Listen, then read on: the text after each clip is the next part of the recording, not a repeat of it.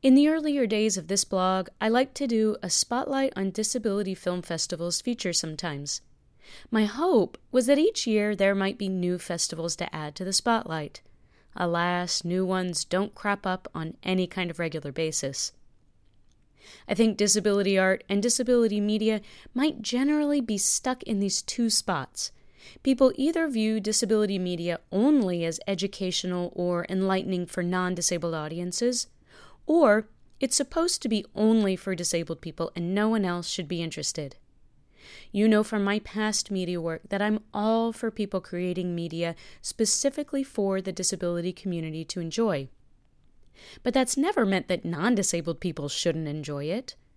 They just have to remember they might not be the target audience. That's okay. I watch, read, and listen to media that's clearly not putting my personal tastes and interests at the center, nor should it. Diversity in media means not just who's making the work and starring in it, but who it's designed to appeal to. And as for education, hey, that's a great thing. There's always room for more of it.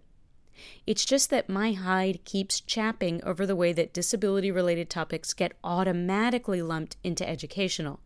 It can be so much more than that. I have a new film festival to spotlight today. It's extra near and dear to my heart because I'm on the planning committee.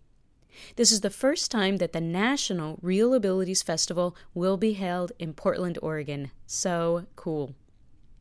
ReelAbilities is based out of New York City, and over the years, other cities across the U.S. have taken on hosting their own local versions of it.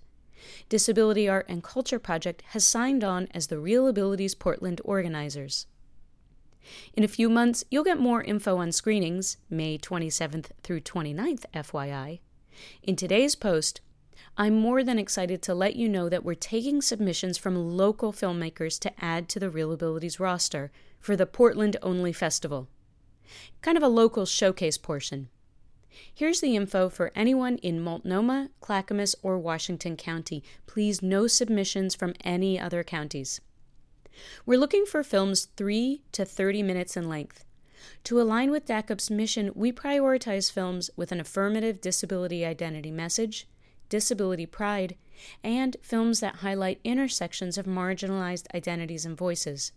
We're not looking for films with an emphasis on medical research and cures, disability as pitiful or inspiring, or stories where non disabled people speak for people with disabilities. Visit this site to fill out the application and upload your film. Filmfreeway.com slash festival slash Portland ReelAbilities. Submission fee is $15 per film. Deadline for submission is February 15th, 2016. Films that are selected must provide closed captions or open captions with a black bounding box by March 29th, 2016. If you don't already have captions, we provide a list of local companies offering captioning services on the Film Freeway submission form. For more info, feel free to reach out to me at info at storyminders.com or reelabilitiesportland at pdx.reelabilities at gmail.com. And real is spelled with two E's. To learn more about the National ReelAbilities Film Festival project, please visit reelabilities.org. And please share with anyone in your network who has made a film or video since 2010 by, with, or about disability community.